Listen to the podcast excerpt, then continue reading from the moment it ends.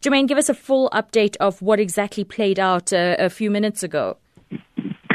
Good afternoon. Um, the situation has been tense and extremely volatile all day. The community feeling incredibly unheard, feeling that action is just not being taken, and they feel that they've exhausted all of the all of the options available to them, um, which has gotten the situation to this point right now. Um, there were tires being burnt um, outside the Sophiatown police station. The main road is closed to traffic, and then police fired the rubber bullets and, and tear gas in an attempt to to um, disperse these, these angry crowds of residents um, who are calling for action against gang gang members and criminals who they say are, are wreaking havoc in the community. During this, there were um, a couple of people hit by the rubber bullets, including one of our S A B C colleagues, um, as well as an elderly lady who was um, not fast enough to, to escape the rain of bullets.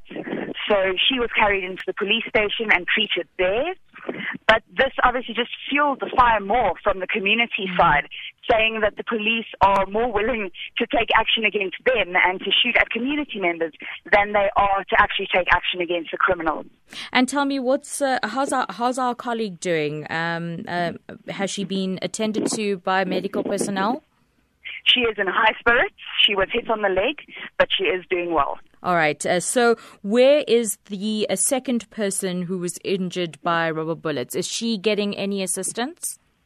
So as I mentioned, the elderly lady who was also hit by rubber bullets, um, she was bleeding quite quite severely mm. outside the police station. She was attended to by residents there before being carried into the police station for further medical treatment. There were a couple of other people who also say that they were hit, but nothing quite as severe as, as the elderly lady. And when you uh, left the scene, uh, was there a sense of calm, or was it just escalating? The police are trying very hard to bring the situation under control, but at this point it does not seem successful.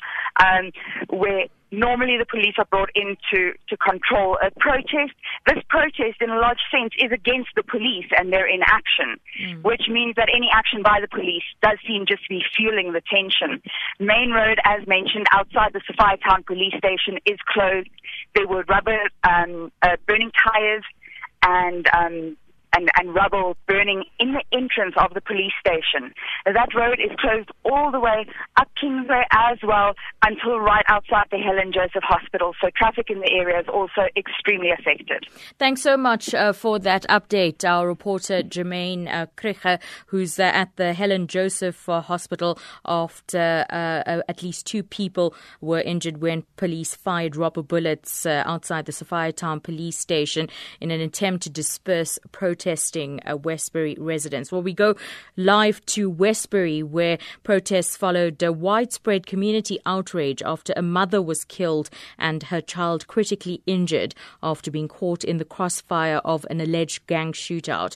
The residents also say that they don't want to be serviced by local police anymore, saying officers collude with the drug lords. Joining us on the line now is community leader Shahim Ismail. Shahim, good afternoon. Um, before we get into into what's going on right now, give us an idea of your community of Westbury, uh, uh, how, how it came to be, and, and what has your community endured in the last couple of years?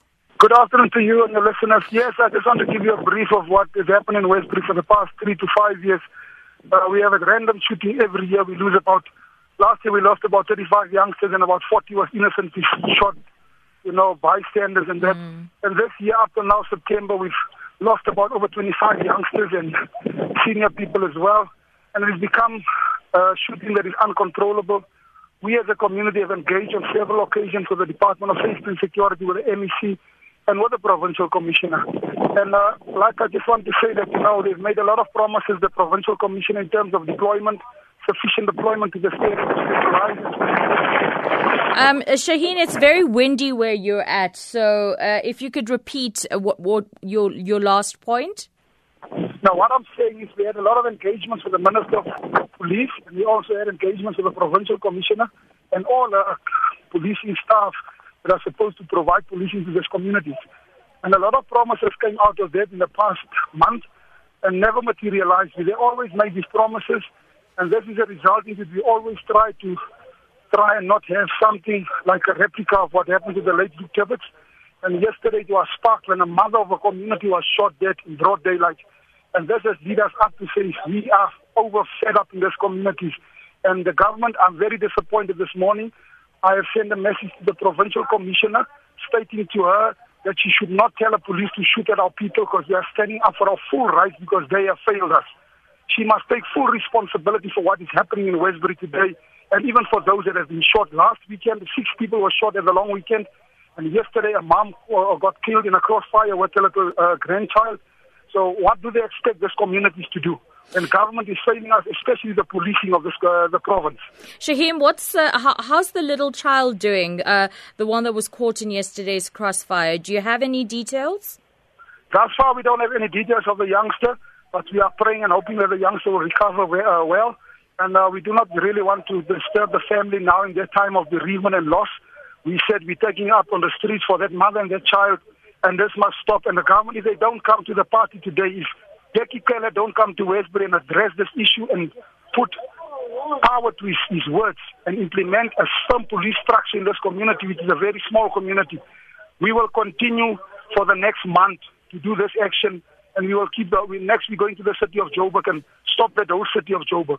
Now, the residents, like the residents are saying that they don't even want the local police officers to service them anymore because you allege that they're colluding with the gang uh, gang lords. So ha- did you provide such evidence to the police commissioner, to the minister of police? Yes, there's a lot of discussions. There has been some, uh, uh, uh, a lot of announcements made and a lot of proof has been brought to the policing.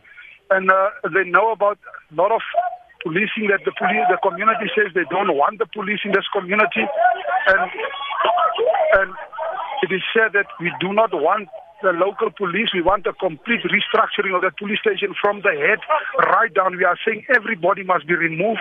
They have been too long in these communities. They've allowed themselves to get involved with devious crimes in these communities. So we are saying no confidence in the police station. We want everybody to remove us from today and okay. to be replaced and to taken to other stations. All right. And in, in terms of, um, you know, the, the situation of drugs and gangs and crime, um, uh, what is the state at the moment? Are, are the community getting to together as a, you know, as a community policing forum?